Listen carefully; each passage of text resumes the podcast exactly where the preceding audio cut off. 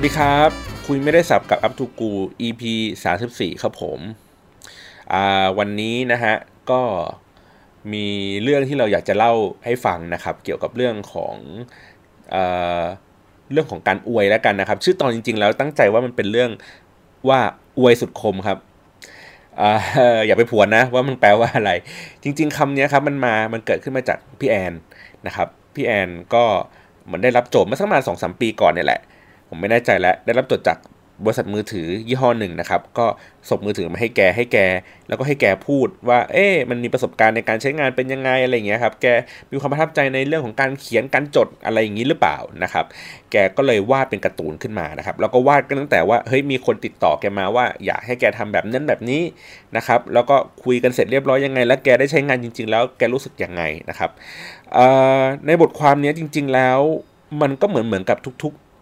ครั้งที่เราเคยเจอครับ คือเหมือนสมมติว่าถ้าเกิดมีโปรดักต์อะไรสักอย่างหนึ่งออกใหม่ หรือมีแคมเปญอะไรบางสิ่งบางอย่างขึ้นมานะครับหนึ่งในการเลือกที่จะใช้ในการสื่อสารที่น่าจะมีประสิทธิภาพ แล้วก็ทำให้คนอ่านเขารู้สึกว่าเออมันเป็นเรื่องที่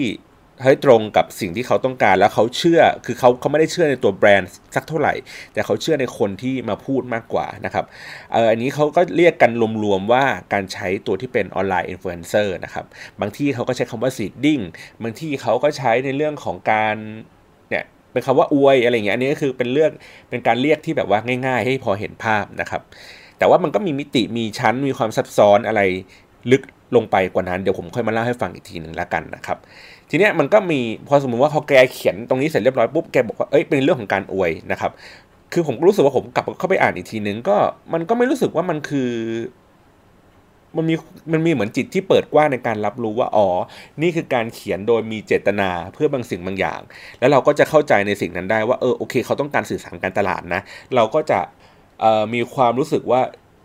ยินดีที่จะรับฟัง เพราะว่ามันคือการสื่อสารการตลาดครับ แต่ว่าผมไม่ได้มีความรู้สึกว่า นี่คือสิ่งที่เขารู้สึกกับมันจริง ๆ มันจะดูมีความขัดแย้งกันนิดหนึ่งซึ่งเออมันเป็นเหมือนผู้บริโภคโดยทั่วไปอาจจะไม่รู้สึก หรือว่าคนที่เคยอ่านงานในลักษณะแบบนี้บ่อยๆเนี่ยครับมันจะพอจับทางได้ อย่างเช่นว่าประมาณว่าเหมือนมีใครสักคนหนึ่งเสลอไปตั้งกระทู้ในพันทิป แล้วก็บอกว่าโอ้ยมีการใช้งานไอ้ตัวนี้ดีจังนะครับจะใช้งาน product ไอ้ตัวนี้ดีจังเราก็จะมีคนเหมือนมาจับบอกว่าเฮ้ยสำนวนมึงไม่ใช่เนี่ยสำนวนมึงมันอวยป่าวะแล้วมาอวยแล้ว เป็นหน้าม้าป่าวะอะไรอย่างนี้นะครับ เพราะฉะนั้นแล้วมันก็คืออยู่ที่วิธีการนำเสนอแหละว่าเฮ้ยมันแนบเนียนกลมกลืนอะไรอย่างนี้แค่ไหนนะครับ แต่ทีเนี้ยผมเลยรู้สึกว่า เมื่อมันเป็นสิ่งนี้ครับ เมื่อมันเป็นวิธีการพูดวิธีการสำนวนของคนที่มีชื่อเสียงคนที่มีกระบวนการ คนที่มีกลยุทธ์ คนที่มีวิธีการในการเล่าเรื่องให้มันดูยิ่งแนบเนียนมากขึ้นเรื่อยๆครับ มันจะไปถึงจุดจุดหนึ่งที่ทำให้เรารู้สึกว่า เรื่องของการที่อวย กับการพูดจริงแม่งแยกกันไม่ออกฮะคือแยกกันไม่ออกก็คือว่าเรารู้สึกเชื่อรู้สึกคล้อยตามกับไอ้สิ่งสิ่งนั้นไปแล้วเรียบร้อยนะครับ แม้ว่าเจ้าตัวเองเขาก็จะบอกว่า โอ้ยไม่มีใครจ่ายตังกูหรอก แต่ก็มันก็เหมือนเป็นเรื่องประมาณว่า เหมือนอารมณ์เหมือนดาราที่ไม่ค่อยยอมรับว่าตัวเองแม่งเป็นคนทำสัญญกรรมอะ ถูกปะเราจะบอกว่าโอ้ยดาราโอ้ยหน้าทำไมหน้าถึงเปลี่ยนแบบเอ้ยไม่เจอกันหน้ามาสองสาเดือนทำไมหน้าเปลี่ยนว่าเฮ้ยไปทำบุญมาค่ะอะไรอย่างเงี้ย คือมึงก็ตอแหลไงแต่ว่ามึงก็ไม่บอกตรงๆไว้ว่าว่ามึงไปทำสัญญกรรมมา ซึ่งการบอกตรงๆว่าไปทำสัญญกรรมมา มันก็อาจจะมีทั้งด้านบวกและด้านลบถูกไหมฮะหมายถึงว่าคนอาจจะแบบโอ้โอเคเฮ้ยไปทำสัญญกรรมมาสวยว่ะเฮ้ยดูดีว่ะถูกไหม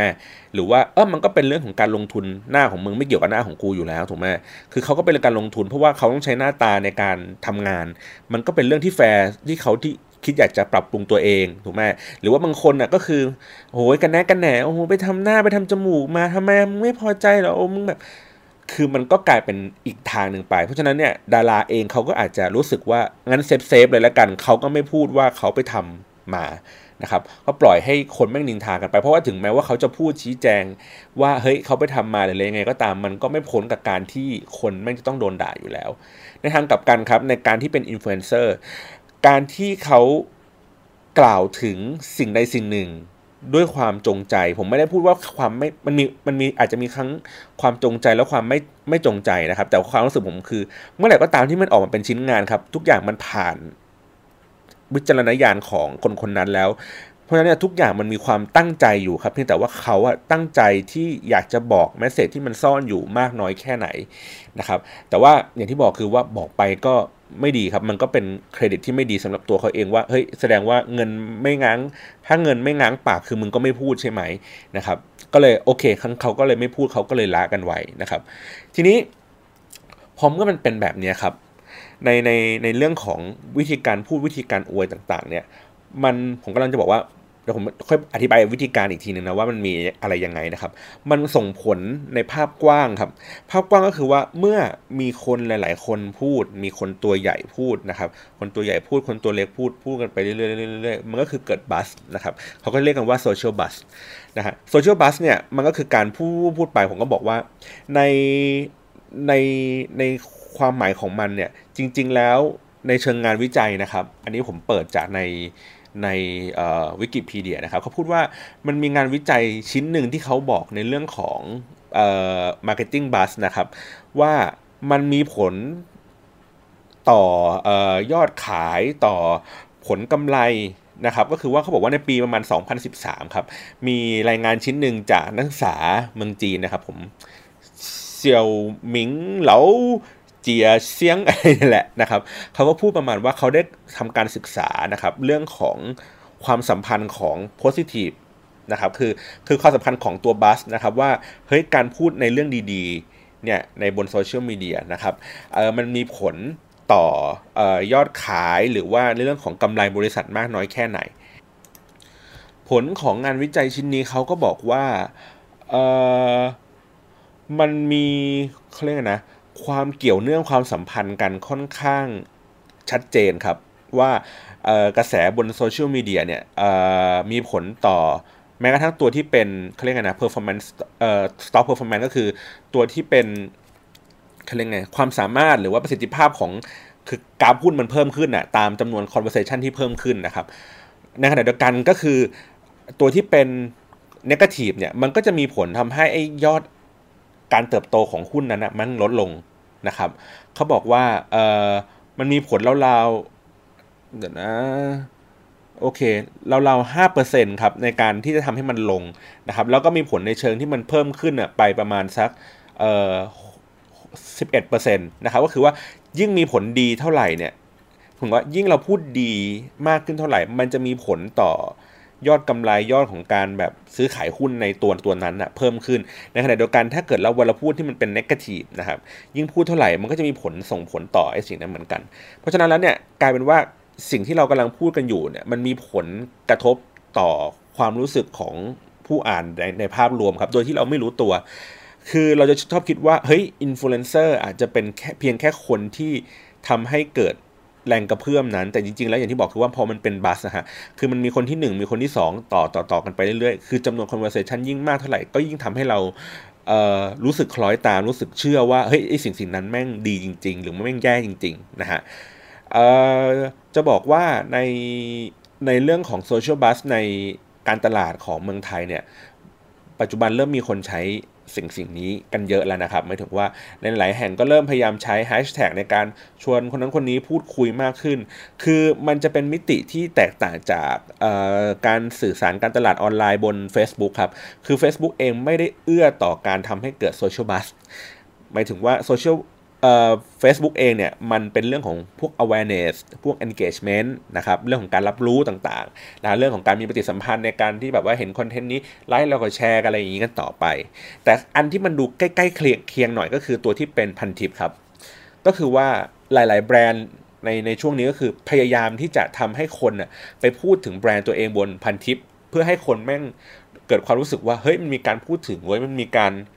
ทดลองใช้มันมีการเล่าถึงประสบการณ์ในสิ่งต่างๆ อะไรอย่างนี้มากขึ้นนะครับ ก็ผมเคยก็เคยเล่าใน EP ก่อนก่อนหน้านี้แล้วนะครับว่าในเรื่องของการผีเรื่องของอะไรอย่างเงี้ยหลาย ๆ สิ่งหลายอย่างนะครับ ก็คือว่าก็มีคนพยายามไปให้มันไปปรากฏตรงนั้น แล้วก็ตอนนี้พอ Twitter เริ่มได้รับความสนใจนะครับ ก็เลยมีคนเนี่ยย้ายย้ายหรือว่าให้ให้วางกลยุทธ์ว่าเอ๊ะมี Twitter มันก็คงดีนะครับ แต่ทีนี้อย่างที่ผมบอกว่าในทุกๆ ครั้งว่าในสังคมของ Twitter ในสังคมของ Facebook ในสังคมของพันทิปล้วนมีความเข้าใจ ล้วนมีพฤติกรรม ล้วนมีสิ่งแวดล้อมอะไรบางสิ่งบางอย่างที่มันแตกต่างกันนะครับหมายถึงว่าคนใน Twitter ก็จะมีคาแรคเตอร์แบบหนึ่งคนใน Facebook ก็จะมีคาแรคเตอร์แบบหนึ่งคนในพันทิปก็จะมีคาแรคเตอร์อีกแบบหนึ่งเช่นกัน ดังนั้นแล้วเนี่ยการสื่อสารใน message เดียวกันนะครับคือเป้าหมายของมันก็คืออาจจะแบบ เราต้องการให้คนพูดถึงสิ่งสิ่งนี้มากขึ้นเนี่ยมันเมื่อมัน ปลสภาพไปอยู่ใน Twitter แปลสภาพไปอยู่ใน Facebook แปลสภาพไปอยู่ในพันทิป มันจึงจะควรจะต้องเข้าใจในสภาพบรรยากาศของของเรื่องราวต่างๆ เหล่านี้มากขึ้นนะครับ ทีนี้ผมขอย้อนกลับไปในตัวที่เป็นดราม่าของผมแล้วกันนะครับ ที่เพิ่งเกิดขึ้นเมื่อสักประมาณวันสองวันก่อนนะครับ ผมจำได้เลยว่ามันเกิดขึ้นมาสักวันจันทร์อันนี้ผมเล่าให้ฟังแล้วกันว่าผมก็เห็นกระแสเกี่ยวกับหนังนะครับ เรื่องดันเคิร์ด แล้วเราก็รู้สึกว่าเฮ้ยในกระแสในโซเชียลค่อนข้างแรงนะแรงในที่นี้หมายถึงว่าเฮ้ยมีคนพูดถึงหนังเรื่องนี้เยอะ ในขณะเดียวกันเนี่ยพูดในเชิงแบบเฮ้ยหนังเรื่องนี้มันดี หนังเรื่องนี้มันเจ๋งอ่าโอ้โหแบบมีสิบเต็มสิบเลยอะไรอย่างนี้นะครับ ผมก็รู้สึกว่าผมคือผมเป็นคนตั้งคำถามอยู่แล้วนะว่า เอ้ยจริงเหรอวะมันมันสิบเต็มสิบจริงเหรอวะนะครับเนื่องจากว่าเราเห็นไอ้คำคำนี้มันบ่อยมากเลย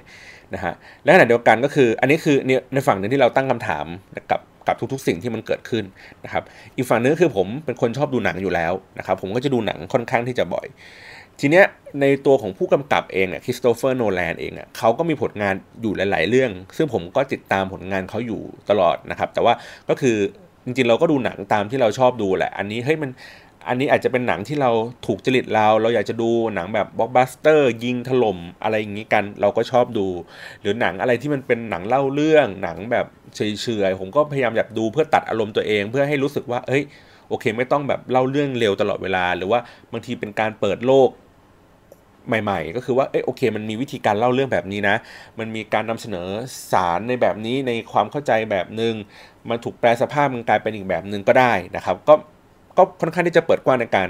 ดูหนังที่หลากหลายนะฮะทีเนี้ยหนังดันเคิร์ดเองเนี่ยอย่างที่บอกว่า 10เต็ม10 ของเขาที่เขาเวลาเขาพูดกันเนี่ยเขาก็จะมีอ่านังต่อไปนี้เขาก็จะเล่าบรรยายนั่นนู่นนี่กันไปนะครับ ทีนี้ที่ผมไม่ค่อยไม่ค่อยชอบอยู่เรื่องหนึ่งก็คือว่าบรรดาพวกเพจดัง ๆ เพจที่ที่เกี่ยวข้องกับหนัง นะครับเขาก็จะให้ค่าให้คุณค่ากับหนังว่าเฮ้ยหนังเรื่องนี้มันให้คะแนนที่สูง หนังเรื่องนี้แม่งให้คะแนนที่ดี คุณน่าจะไปดูนะถูกไหมแต่ว่าหนังบางเรื่องเนี่ยเอ้ยคุณอย่าไปดูหนังแม่งขยะหนังแม่งกากนะครับมันก็มีเยอะแยะไป อันนี้ผมเปรียบเทียบให้เห็นภาพชัดเจนเลยนะ ถ้าคุณคิดว่ามันคือ 10เต็ม10 ของดันเคิร์ดนะฮะหนังของพี่พศอานนท์เนี่ยมันแม่งได้ประมาณ 0.5 ครับ หรือว่าบางครั้งที่ผมเคยเจอคือ แม่งไม่เคยให้คะแนนเลยด้วยซ้ำเหมือนแบบหนังแม่งไร้ค่ามาก ทีนี้ ความชอบของคนเนี่ยแม่งเอาอะไรมาวัดไว้ยว่าว่ามึงจะให้คะแนนศูนย์หนึ่งสองสามสี่ห้าหกเจ็ดแปดเก้าสิบถูกปะมันก็คือมันก็แล้วแต่คน คือผมก็อาจจะมีข้ามมาตรฐานของผมว่า เออ ผมแม่งประมาณนี้ เพราะผมก็อธิบายว่า เพราะผมเคยดูหนังมาเยอะ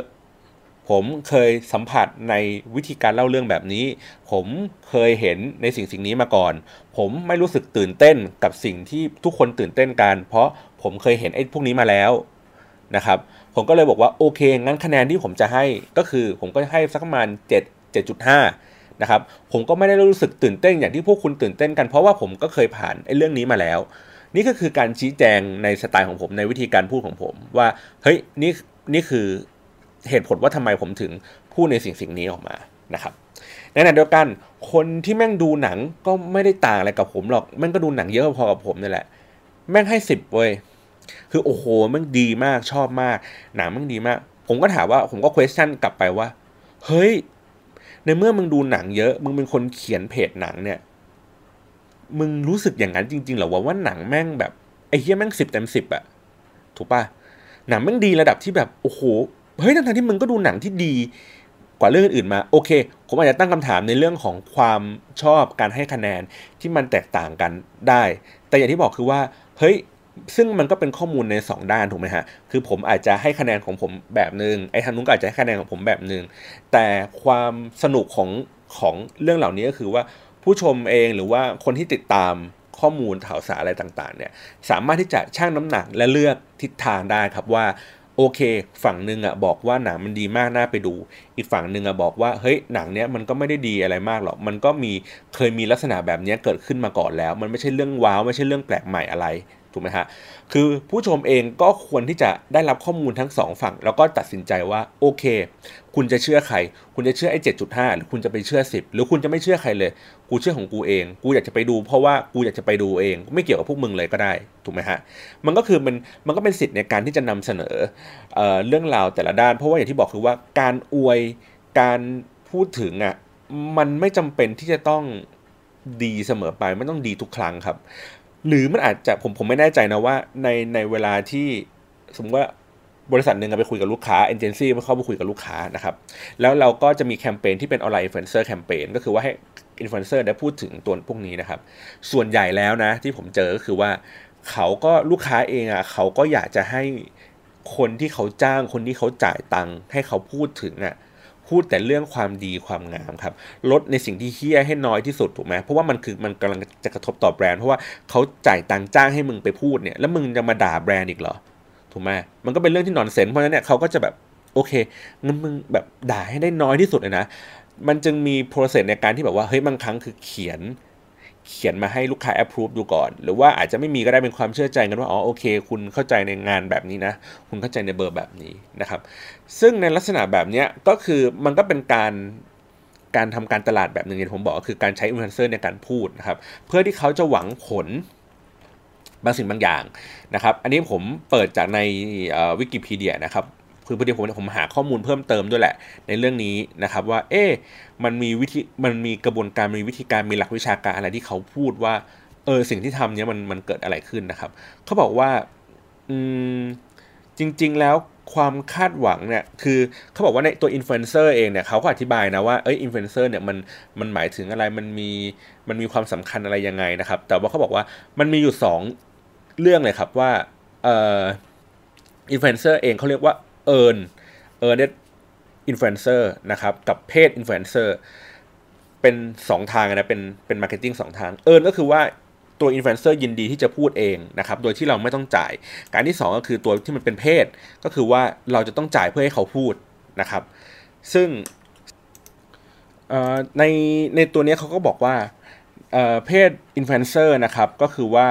พูดถึงในเรื่องของการนำเสนอเป็นแบบอินฟลูเอนเซอร์เอ่อที่เป็น sponsorship นะครับคือการสนับสนุนอินฟลูเอนเซอร์คนนั้น ให้ทำอะไรบางสิ่งบางอย่างนะครับ เป็น p r r o advertising ก็คือว่านำเสนอก่อนเข้าถึงคอนเทนต์ของเขาอะไรอย่างเงี้ยครับในการโฆษณาไป แล้วก็ testimonial message ก็คือว่าความรู้สึกที่เขาประทับใจในการได้ทดลองใช้นะฮะไอ้พวกเนี้ยก็คือมันจะอยู่ในฝั่งที่มันเป็น paid influencer นะครับ ไม่ใช่ตัวที่มันเป็น earn แต่ทีนี้อย่างที่บอกคือว่าผมเล่าให้ฟังทีแรกว่า พอมันมีมันมีการพูดเขาเรียกไงนะพอในสังคมเนี้ยมันเราไม่สามารถที่จะพูดตรงไปตรงมาได้ เราก็จะรู้สึกเราก็จะไม่บอกว่า เฮ้ย เราไม่มา paid เราจะพยายามทำให้เหมือนเราเป็นเอิญมากที่สุดนะฮะคือแบบพยายามทำให้เนียนที่สุด ซึ่งผมความรู้สึกผมคือเฮ้ยมึงแยกออกจากกันไปเลยก็ได้นะว่ามึงก็บอกไปเลยว่าอันนี้คือ paid อันนี้คือเอิญนะครับ แต่ว่าเดี๋ยวผมค่อยเล่าให้ฟังอีกทีว่า คนจริง ๆ แล้วมันรับไอ้พวกนี้ได้หรือเปล่า นะครับเสร็จปุ๊บเขาก็บอกว่าในการทำตัวที่เป็น influencer marketing เองเนี่ยครับเขาก็หวังผลในเรื่องของตัวที่มันเป็นเรื่องของ reach นะครับ เรื่องของ awareness ก็คือว่าเรื่องการรับรู้ เพราะว่ามีเพราะว่าไอ้คนที่เป็นอินฟลูเอนเซอร์มีจำนวนผู้ติดตามเยอะถูกไหมฮะเพราะฉะนั้นเนี่ยเขาก็รับประกันได้เลยว่าเวลาเขาพูดไปหนึ่งครั้งเนี่ยมันมีคนเห็นจำนวนมากนะครับ แล้วก็ในเรื่องของการที่พลังของการ การพูดของอินฟลูเอนเซอร์ทำให้คนรู้สึกเชื่อมากกว่าการที่ลงเป็นเพียงแค่โฆษณาอย่างเดียวนะครับ แล้วก็เดี๋ยวผมขอดูก่อนนะโอเค แต่เขาบอกว่าใน Influencer Marketing เนี่ยครับไม่ใช่มีความหมายเป็นแบบเดียวกับเรื่องของ word of mouth นะครับ คือมันเป็น word of mouth อาจจะดูมีความใกล้เคียงกันกับ influencer แต่ว่ามันมีความแตกต่างกันนะครับ ไม่ได้ไม่ได้มีไม่ได้เป็นเหมือนกัน ก็คือว่า ตัวที่เป็น word of mouth คือ mechanic หนึ่งมันเป็นกลยุทธ์เป็นเครื่องมือหนึ่งของ influencer marketing ครับ ไม่ใช่ว่าไม่ใช่ว่า word of mouth เนี่ยมันเขาเรียกว่าไงดีอะคือคนเราชอบพูดว่า influencer ทำให้เกิด word of mouth ครับ แต่ว่าจริง ๆ แล้ว word of mouth เองอะมันเป็นหนึ่งในกลยุทธ์ของ influencer คือ influencer สมมติเราเราจ้างไอ้คนนี้ไป เราก็ต้องทำ marketing อื่นๆ ต่อเพื่อให้โอเค ให้มันประกอบร่างกัน เพราะว่าอยู่ๆถ้าไอ้อินฟลูเอนเซอร์คนเดียวเนี่ยพูดถึง Product โดยที่คนใช้จริง ๆ มันไม่พูดถึงเลยอะ่ะ มันก็รู้สึกกร่อยๆ ถูกปะมันก็เหมือนการที่เราเอาแค่ banner ไปแปะบนถนนที่แม่งมีรถวิ่งผ่านเยอะๆ แค่นั้นเอง แต่ว่าการที่เราทำในเรื่องของ influencer marketing ที่มันจะได้ผลก็คือว่าเราต้องสร้าง mechanic ของการทำ word of mouth ก็คือ เราจะต้องจ้างอินฟลูเอนเซอร์หลาย ๆ คน แล้วก็พูดใน timing ที่มันสอดคล้องกัน คืออาจจะพูดในเวลาเดียวกันพร้อมกันหมดเลยทุกคน หรือว่าอาจจะ จัด timing ว่าเอ้คนนี้พูดก่อนคนนี้พูดตาม step สองคนนี้พูด step สามในช่วงเวลานี้นะครับแล้วก็ลองดูกระแสของผู้คนว่าเฮ้ยมันเกิด word of mouth หรือเปล่า เพราะว่าอินฟลูเอนเซอร์เองจะต้องเป็นคนที่คอยชวนคุยคอยทำให้เกิดไอ้เรื่องพวกนี้เกิดขึ้น อันนี้ก็คือเป็น tactic หนึ่งอะไรอย่างงี้ว่ากันไปนะครับทีนี้ผมก็เลยบอกว่าอะงั้นเราไปดูตัวที่มันเป็น word of mouth กันต่อว่าเอ๊ะในในในใน mechanic อันเนี้ยมันมีความน่าสนใจยังไงนะครับเขาก็บอกว่า มันก็มีพลังมากขึ้นในในในตัวที่เป็นเขาเรียกว่าอะไร Twitter ครับ คือ Twitter อะมันสร้างทำให้เกิดภาวะของ word of mouth marketing ที่อย่างชัดเจนขึ้นบนโซเชียลมีเดียเพราะว่าในเมืองนอกอาจจะแบบพันทิปอาจจะไม่ได้ทรงพลังมากขนาดนั้นนะครับ แต่ว่าแต่ว่าเนื่องจากในตัวที่เป็น Twitter เองมันเป็นลักษณะของไบโคบล็อกนะฮะมันก็คือการพูดถึงสั้นๆๆ ๆ อยู่ตลอดเวลา มันก็เลยทำให้เรื่องพวกนี้มันมันไปได้ไกลนะครับ ดังนั้นเองสิ่งที่มันวนเวียนกันอยู่ครับ ในในเรื่องเรื่องของการอวยเนี่ยมันมีองค์ประกอบผสมผสมกันอยู่นะ ระหว่างเรื่องของ influencer marketing ครับ เรื่องของตัวที่เป็น social buzz หรือว่าพวก word of mouth อะไรอย่างนี้ต่างๆนะครับ มันมีส่วนผสมมีส่วนประกอบอะไรอย่างนี้หลาย ๆ อย่างเยอะ ปัญหาของมันก็คือว่าหนึ่งคือผมมองว่าตัวแบรนด์เองครับ ที่เวลาไปคุยกับอินฟลูเอนเซอร์เพื่อให้เขาทำสิ่งสิ่งหนึ่งขึ้นมาเนี่ยครับ ในเมืองไทยเองอะมันมันค่อนข้างที่จะ ง่ายเกินไป คือผมก็จะบอกว่าในในตลาดต่างประเทศเนี่ยเขาใช้อินฟลูเอนเซอร์อีกแบบหนึ่งนะ เขาใช้อินฟลูเอนเซอร์ในการที่ที่เป็น earned media นะครับหมายว่าทำทำให้เป็น earned influencer มากกว่า paid influencer ก็คือว่าอินฟลูเอนเซอร์เองอยากจะต้องการที่จะทำให้คนเชื่อถือในตัวตัวเอง เชื่อถือในรสนิยมตัวเอง เชื่อถือในคำพูดของตัวเองนะครับเขาเลยบอกว่าในอินฟลูเอนเซอร์เองเนี่ยครับมันมีมีการแบบบ่งชี้ว่าเอ้ยอินฟลูเอนเซอร์เองอะได้สร้างพลังอะไรยังไงนะครับก็คือว่ามันเป็นสี่ type ของอินฟลูเอนเซอร์นะฮะอันแรกคือเขาบอกว่ามันเป็นเรื่องของอินฟลูเอนเซอร์คนนี้จะเป็นเขาเรียกไง educator นะครับก็คือคนที่คอยให้ความรู้ก็คือเขาก็จะปลูกฝังในเรื่องของการช่วยเหลือแบ่งปันนะครับแบบเอ่อการมีเขาเรียกไง เขารู้สึกว่าเฮ้ยมันการช่วยเหลือแบ่งปันการแชร์ความรู้ต่อกันเอางี้ดีกว่านะครับ แล้วก็ type ที่ 2 ของอินฟลูเอนเซอร์เนี่ยอินฟลูเอนเซอร์จะเป็นโค้ชครับก็คือว่าคอยปลูกฝังนะครับในเรื่องของความรู้สึกว่าเฮ้ยการช่วยเหลือเติมเต็มนะครับคล้ายๆกับตัวที่เป็นการศึกษานั่นแหละไอ้ตัวที่เป็น educator ตัวโค้ชก็คือว่าคอยสอนคอยช่วยเหลือนะครับแล้วก็พยายามสร้าง engage นะฮะคือคือในตัวของเออเดี๋ยวนะ ตัวที่เป็นอ่าอันที่3นะครับเขาเรียกว่าตัวที่ 3 เองก็คืออินฟลูเอนเซอร์จะเป็นเป็นเหมือน entertainer ครับ entertainer ก็คือว่าเออโอเค ให้ความสนุกสนานชวนคุยพูดคุยนะครับ แล้วก็เดี๋ยวนะขอดูก่อนอ่าแล้วก็สร้าง inspiration นะครับ สร้างแรงบันดาลใจนะฮะแล้วก็สุดท้ายก็คือตัวที่เป็นอะไรเนี่ย charismatic นะครับ เดี๋ยวผมดูก่อน charismatic มันแปลว่าอะไรวะ โอ้ย เดี๋ยวนะ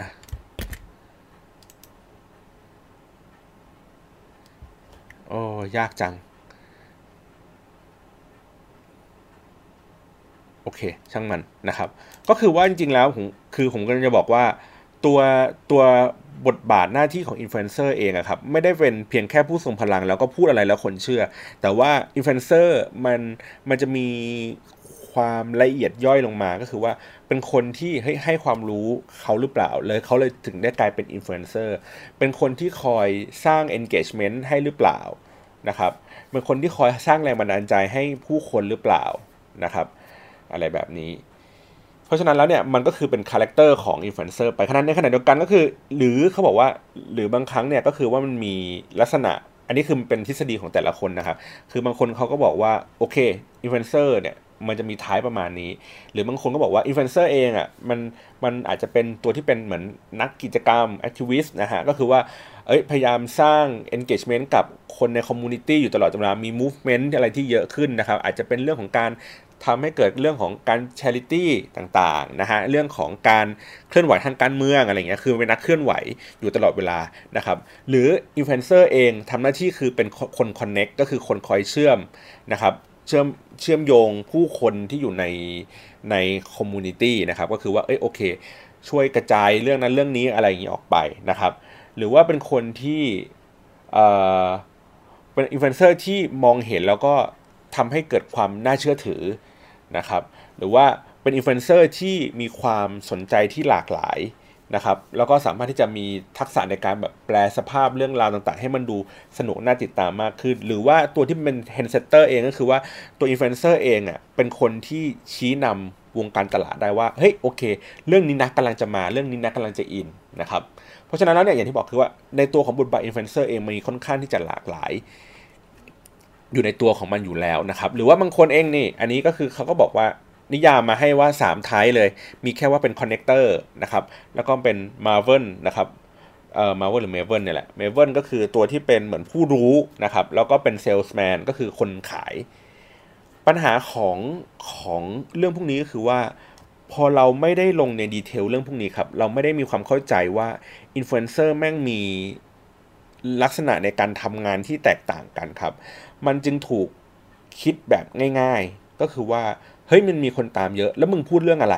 อ๋อโอเค มึงพูดเรื่องหนัง มึงมีคนตามเยอะโอเค งั้นกูเป็นค่ายหนังกูสปอนเซอร์มึง ให้มึงเชียร์หนังกูก็จบถูกไหมปัญหาของมันก็คือว่าโอเคเขายินดีที่จะพูดครับ ยินดีที่จะผูกในสิ่งสิ่งนี้มากขึ้นเรื่อยๆนะครับและอย่างที่บอกคือว่าพอมันเมื่อมันมันมีการอวยนะฮะพอมีการอวยปุ๊บมันก็ทำให้สิ่งที่ตัวเองอะรู้สึกต่อสิ่งสิ่งนั้นอะมันถูก ดัดแปลงครับ อย่างที่บอกคือว่ามันเราอาจจะมีความรู้สึกของของของสิ่งสิ่งนั้นจริง ๆ อยู่ แต่ว่าเมื่อมันจะต้องผ่านใครสักคนหนึ่งผ่านลูกค้า ผ่านคนจ่ายตังค์ทั้งทั้งที่เขาอาจจะไม่ได้มาตรวจพูฟเลยก็ตาม แต่ว่ามันมันมีวิจารณญาณบางอย่างขั้นกลางอยู่ มันทำให้ความรู้สึกจากตัวเราเองส่งถึงผู้อ่านไม่ได้เป็น สิ่งที่เราต้องการจะสื่อสารจริงๆถูกไหมฮะมันจะต้องมีบางสิ่งบางอย่างที่แม่งเป็นปัจจัยขั้นใหม่ทีหนึ่งถึงแม้ตัวเขาเองเขาจะบอกว่าเฮ้ยไม่มีการที่เขาจะจ่ายเงินหรือไม่จ่ายเงินเนี่ยแม่งไม่มีผลต่อการที่เขาให้คะแนนให้สกอร์มา แต่อย่างที่บอกคือว่าก็เรารู้แล้วนี่ครับว่า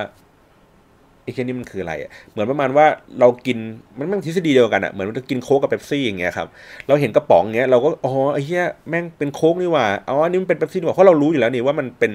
ฉลากอะไรถูกไหมแต่ถ้าเกิดว่าคุณทำบลายเทสอย่างเงี้ยครับเอาสองสิ่งนี้มาเทลงใส่แก้วเปล่าๆถูกไหมฮะแล้วก็ไม่ได้เขียนบอกว่าแก้วนี้มันคือโค้กแก้วนี้คือเป๊ปซี่มึงก็ไม่รู้หรอกว่ามันคืออะไร มันก็เหมือนเหมือนกันนั่นแหละ มันก็รู้สึกเดียวกัน มันแทบจะ แยกกันไม่ออกด้วยซ้ำว่ามันคืออะไรถูกไหมแต่อันนี้เหมือนกันครับ คือคุณกำลังจะสื่อสารกับผู้อ่านสื่อสารกับคนติดตามของคุณอย่างเงี้ยแต่มันมีสิ่งนี้แวบเข้ามาอยู่ในใจปุ๊บเพราะฉะนั้นเนี่ยคือคุณก็ต้องทำในสิ่งที่อย่างที่บอกว่าไม่ได้สื่อสารโดยตรงกับกับคนอ่าน มันต้องมีอะไรสักอย่างที่มันขั้นคอยขัดขวางกระบวนการนี้ ให้ให้ให้มันผมไม่อยากใช้คำว่าบิดเบือนอะ่ะมันคือมันทำให้มันมีการคัดกรองอะไรบางอย่างทำให้ ไม่ได้เป็นไปตามที่เรารู้สึกจริง ๆ หรือคนที่กำลังจะทำไปเพื่อสิ่งนั้นครับ คือผมสมมตินะ ผมเป็นคนวางแผนว่า เอ้ยโอเค ผมอยากจะเป็นอินฟลูเอนเซอร์ที่สักวันหนึ่งจะมีคนจ้างผมจ้างผมทำงานนะครับ เพราะฉะนั้นเนี่ยผมก็ต้องกลุยทางไอ้สิ่งสิ่งนี้ให้มันดูดีๆ คือทำ port ให้มันดูดีๆ เพื่อที่จะวันหนึ่งอะเขาจะได้มาตามผม ขณะเดียวกันก็คือเออนอกจากคนที่จะมาติดตามเราเยอะขึ้น ตัวลูกค้าเองก็จะได้แบบ เฮ้ยไอคนนี้แม่งเขียนดีว่ะคนนี้แม่งน่าสนใจว่ะงั้นเราจะได้สปอนเซอร์คนนี้ เราก็ไม่สปอนเซอร์คนที่ปากหมาคนที่พูดจาตรงไปตรงมาถูกไหมฮะมันก็เป็นเหมือนกันครับเพราะฉะนั้นแล้วเนี่ยมันเมื่อมีการคาดหวังอะไรบางสิ่งบางอย่าง เราก็จะถูกดัดแปลงในสิ่งที่เรารู้สึกกับมันจริง ๆ ให้มันดูดีขึ้น แต่ถามว่านี่มันเป็นเรื่องที่ผิดไหมก็ไม่ใช่เรื่องผิดครับ มันเป็นเสน่ห์ของ นักเล่าเรื่อง ก็คือว่านักเล่าเรื่องเองอะพยายามบางคนก็จะหยิบในจุดดีจุดเด่น จุดที่น่าสนใจจุดสวยงามมาเล่าให้ฟังนะในดการผมอาจจะเป็นคนที่ไม่ได้มีไม่ได้หยิบจุดเด่นในลักษณะแบบนั้นออกมา ผมอาจจะมีจุดเด่นในการหยิบบางสิ่งบางอย่างเพื่อมาตั้งเป็นประเด็นคำถาม หรือว่าหยิบบางสิ่งบางอย่างเพื่อที่จะแบบโอเคกูต้องการที่จะด่ามึงนะครับ เพราะฉะนั้นมันก็มีอินฟลูเอนเซอร์ที่หลากหลาย อย่างที่ผมบอกคือว่าอินฟลูเอนเซอร์เองไม่ไม่ไม่ไม่มีความจำเป็นที่จะต้องพูดอวยตลอดเวลา แต่อินฟลูเอนเซอร์บางคนมีเพื่อภารกิจบางสิ่งบางอย่างนะครับ ดังนั้นแล้ว ผมว่าคือตัวที่เป็นตัวแบรนด์เองอะค่อนค่อนข้างที่จะแบบโอเค เมื่อมีการพูดถึงมันเยอะๆนะครับเขาก็จะ happy แล้วล่ะว่าเออมันมีการพูดถึงเรื่องพวกนี้กันเยอะแล้วล่ะนะฮะหรือในอุตสาหกรรมบางอย่าง โดยเฉพาะเรื่องอุตสาหกรรมบันเทิงเนี่ยมันมันมีผลต่อ การตัดสินใจของคนเลยนะ ก็คือว่ายิ่งมีคนพูดถึงมันมากเท่าไหร่ยิ่งแสดงว่าเอ้เรื่องเรื่องนี้น่าสนใจมากขึ้นนะครับก็คือ ตอนที่ผมทำรายการทีวีก็ใช้หลักการนี้เหมือนกันนะครับ หรือว่าเป็นอุตสาหกรรมที่เป็นตัวที่เป็นเพลงก็เหมือนกันก็คือว่าถ้าเพลงก็คืออาจจะเป็นเรื่องของความถี่ คือผมผมไม่ได้บอกว่าเฮ้ยเรื่องของโซเชียลบัสแม่งมีผลต่อต่อการสื่อสารการตลาดอย่างเดียวนะครับ แต่ว่าในภาพใหญ่ของมันก็คือเรื่องของความถี่ ความถี่เองอะมีผล ต่อการตัดสินใจซื้อของคนอยู่หลาย ๆ เรื่องเหมือนกัน เช่น สมมุติว่าทำไมเราถึงเห็นโฆษณาตัวนี้ถี่ เหมือนว่าเราเวลาเราเปิดดูทีวีเข้าไปเนี่ยเราไม่ว่าเราเปิดเปลี่ยนไปช่องไหนเราก็เจอสมมติว่าเป็นแบรนด์ของ Unilever ทั้งหมดเลยนะครับเขาก็มองว่าเรื่องของความถี่มีผลทำให้คนอะสามารถที่จะรับรู้มันอยู่ตลอดมีการจดจำค่อยยิงยิงยิงยิงซ้ำเข้าไปเรื่อยๆนะครับจนกระทั่งคนรู้สึกเกิดภาพนี้เวลาเข้าไปอยู่ในเชลฟ์แล้วก็เฮ้ยอันนี้มันดูคุ้นๆไว้อันนี้มันเราเคยได้ยินชื่อ วันนี้เราเคยเห็น มันมีความคุ้นหูคุ้นตาอยู่เนื่องจากว่ามันถูกยิงซ้ำด้วยความถี่เยอะๆนะครับ มันก็จะทำให้คนตัดสินใจเลือกซื้อในสิ่งที่ เรามีความรู้สึกว่าเราใกล้ชิดกับมันมากกว่าอีกสิ่งหนึ่งถูกไหมดังนั้นคือในหลักการนี้มันจึงใช้กันต่อ เนื่องกันมาเรื่อยๆนะครับเหมือนเรื่องเพลงก็เหมือนกันเพลงดีกับเพลงดังนะครับเพลงดีกับเพลงดังมันเพลงดังมันก็คือเรื่องของความถี่มันถูกถี่ในการขอเพลงนี้บ่อยๆ มันถูกถี่ในการเปิดเพลงนี้บ่อยๆ มันก็เลยเป็นเพลงที่ค่อยๆไต่อันดับขึ้นไปอยู่อันดับท็อปชาร์ตอะไรอย่างนี้ต่างๆนะครับ หรือเรื่องของความถี่ในเรื่องการพูดถึงรายการทีวีอย่างที่ผมเคยเล่าให้ฟังว่า เมื่อมีคนพูดถึงรายการทีวีมากขึ้นเรื่อยๆ มันก็ทำให้คนรู้สึกว่าเฮ้ยรายการนี้ไม่น่าสนใจว่าน่าดูว่ะ นะครับแต่ว่าอันนี้มันก็เป็นแค่กลยุทธ์หนึ่งนะ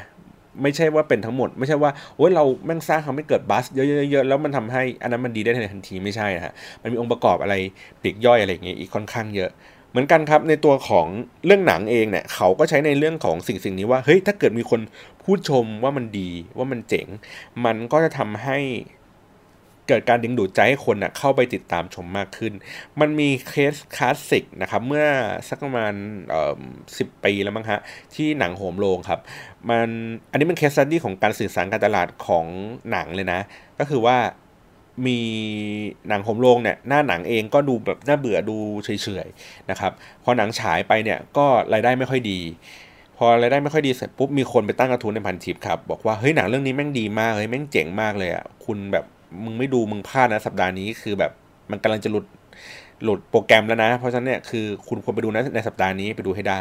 นะครับ ก็เสร็จปุ๊บคนไปดูแล้วก็เฮ้ยเออหนังเรื่องนี้มันดีจริงวะหนังเรื่องนี้มันดีจริงวะค่อยๆ พูดต่อออกมากลายเป็น word of mouth ครับจนสุดท้าย หนังเรื่องนี้ก็ได้ เพิ่มรอบฉายมากขึ้นทั้งที่มันกำลังจะหลุดผังแล้วนะ แล้วก็เก็บรายได้ค่อนข้างสูงนะครับ ก็คือว่าได้สักประมาณผมจำไม่ได้ว่า 50 หรือ 70 ล้านอะไรเงี้ย มันทำให้กระแสการดูหนังของคนไทยเนี่ย ในช่วงที่มันซบเซาตอนนั้นน่ยมันดีขึ้นเยอะเลยนะ ผมยังจำได้เลยว่า แม่ผมยังไปดูเลยสองรอบเออยายผมยังไปดูรอบหนึ่งเลยทั้งที่ยายไม่ได้เข้าโรงหนังเป็น 10บสปีนะครับมันก็เกิดภาวะแบบนี้กันกันกันเกิดขึ้น เพราะฉะนั้นแล้วเนี่ยค่ายหนังหรือว่าคนที่ทำหนังเองเขาก็รู้สึกว่าเฮ้ยแม่งเวิร์กว่ะเรื่องของแบบ word of mouth แม่งมีส่วนสำคัญนะในการทำให้คนแม่งกลับไปดูหนังนั้นได้อีกทีหนึ่งเขาก็เลยใช้วิธีการนี้ครับเป็นวิธีการหนึ่งในการ ทำให้คนพูดถึงมันอยู่บ่อยๆถูกไหมมันคนมีความสนใจ ซึ่งเมื่อก่อนเนี้ยเราสื่อสารเรื่องของหนังอะไรเงี้ยครับผ่านทางการดูตัวอย่างหนังในโรงภาพยนตร์ถูกไหมหรือว่าการดูนักวิจารณ์หนังเขาพูดว่าเรื่องนี้มันน่าสนใจนะ อะไรเงี้ยครับหรือว่าเราเห็น teaser ตัวอย่างอะไรเนี้ยตามพื้นที่ต่างๆนะครับ แต่พอหลังๆมาปุ๊บมันโลกมันเปลี่ยนครับรายการวิจารณ์หนังอะไรเงี้ยก็ไม่ค่อยมีให้ให้เราเห็นมากเท่าไหร่แหละมันก็กลายเป็นบุคคลธรรมดาทั่วๆไปในการพูดถึงตัวหนังตัวนี้มากขึ้น แล้วก็ใช้อาศัยเครดิตที่ใครสามารถที่จะสร้างมันขึ้นมาก่อนนะครับ ก็คือบางคนก็อาจจะอยู่ในเว็บพันทิปอะไรเงี้ยมาเขาก็โอเคสะสมประสบการณ์ตรงนี้มา แล้วก็มาทำตรงนี้ก็ได้ก็จะมีแต้มต่อ หรือว่าคนที่ค่อยๆ ไต่เต้าขึ้นมาจากเริ่มค่อยๆดูเล็กๆค่อยๆเขียนเขียนเขียนไปมีสำนวนอะไรสักอย่างที่ชัดเจน มันก็จะสร้างความน่าเชื่อถือเพิ่มขึ้นไปเรื่อยๆนะครับทีนี้พอมันเป็นในลักษณะแบบนี้อย่างที่บอกว่าเอออินฟลูเอนเซอร์มันก็เป็นปัจจัยหนึ่งเนาะแล้วก็เรื่องของความถี่ใช่ไหมฮะเมื่อกี้ที่ผมบอกว่าความถี่ในการพูดถึงมันบ่อยๆมันก็เป็นอีกปัจจัยหนึ่งพอเขารู้สึกว่าเขาทำสองสิ่งนี้ด้วยกันครับ ก็คือว่าเขาอาจจะโปรโมทผ่านผ่านอินฟลูเอนเซอร์ก็อย่างเช่นตัวหนังล่าสุดที่มาอะไรนะ Valerian นะฮะที่พยายามสื่อสารบนโลกออนไลน์นี่ค่อนข้างเยอะก็คือ มีการเชิญคุณปอมแปมไปในรอบเปิดตัวหนังนะครับ คือสร้างกระแสตัวนั้นนะฮะแล้วก็มีการพูดถึงการเชียร์หรือว่าผ่านทางตัวที่เป็นถ้าผมจำไม่ผิดน่าจะเป็นของ a เดย์แมกซีนนะครับในการจัดรอบพิเศษเพื่อมาพูดคุยกับผู้กำกับนะฮะโดยที่เหมือนแจกบัตรแจกตั๋วอะไรอย่างนี้ไปก็คือว่าคุณเคยชอบหนังเรื่องเอ่อ The Fifth Element มากแค่ไหนอะไรเงี้ยแล้วก็มา ได้กันเพื่อเข้าถึงสิทธิพิเศษ ซึ่งผมมองว่าเฮ้ยมันเป็นวิธีการทำการตลาดในเรื่องของการทำการสื่อสารภาพยนตร์เนี่ยค่อนข้างดีนะ คือทำการบ้านมาดีครับ เพียงแต่ว่าอย่างที่บอกคือว่า คุณเอาความรู้สึกของ คือคือคือเหมือนคุณจับทริคได้ว่าเฮ้ยโอเค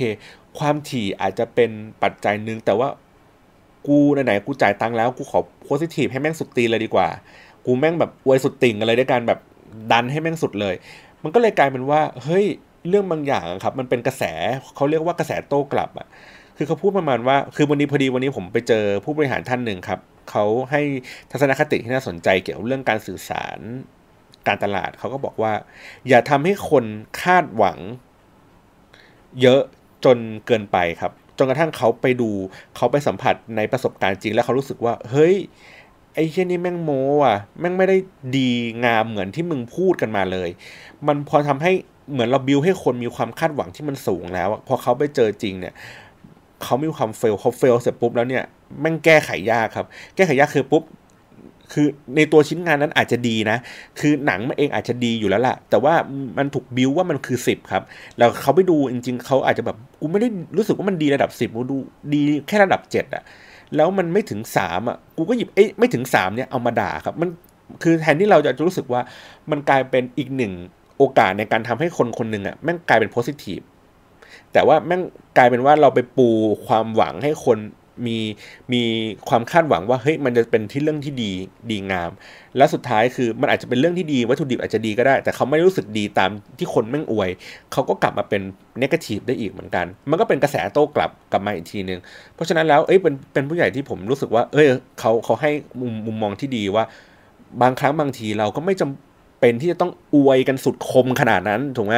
บางทีเราอาจจะแค่พูดในทัศนคติของเราที่เรามีต่อไอ้สิ่งสิ่งนี้ว่า เออ มันดีในระดับนี้นะ แต่ว่ามันจะดีมากกว่านี้ ถ้าคุณได้เข้าไปสัมผัสมันเองจริง คุณได้ไปลองฟังลองดู ลองมองเห็นอะไรบางสิ่งบางอย่างเองแล้วคุณอะ มาเล่าให้เราฟังด้วยนะ ว่าคุณเห็นตรงกับเราไหม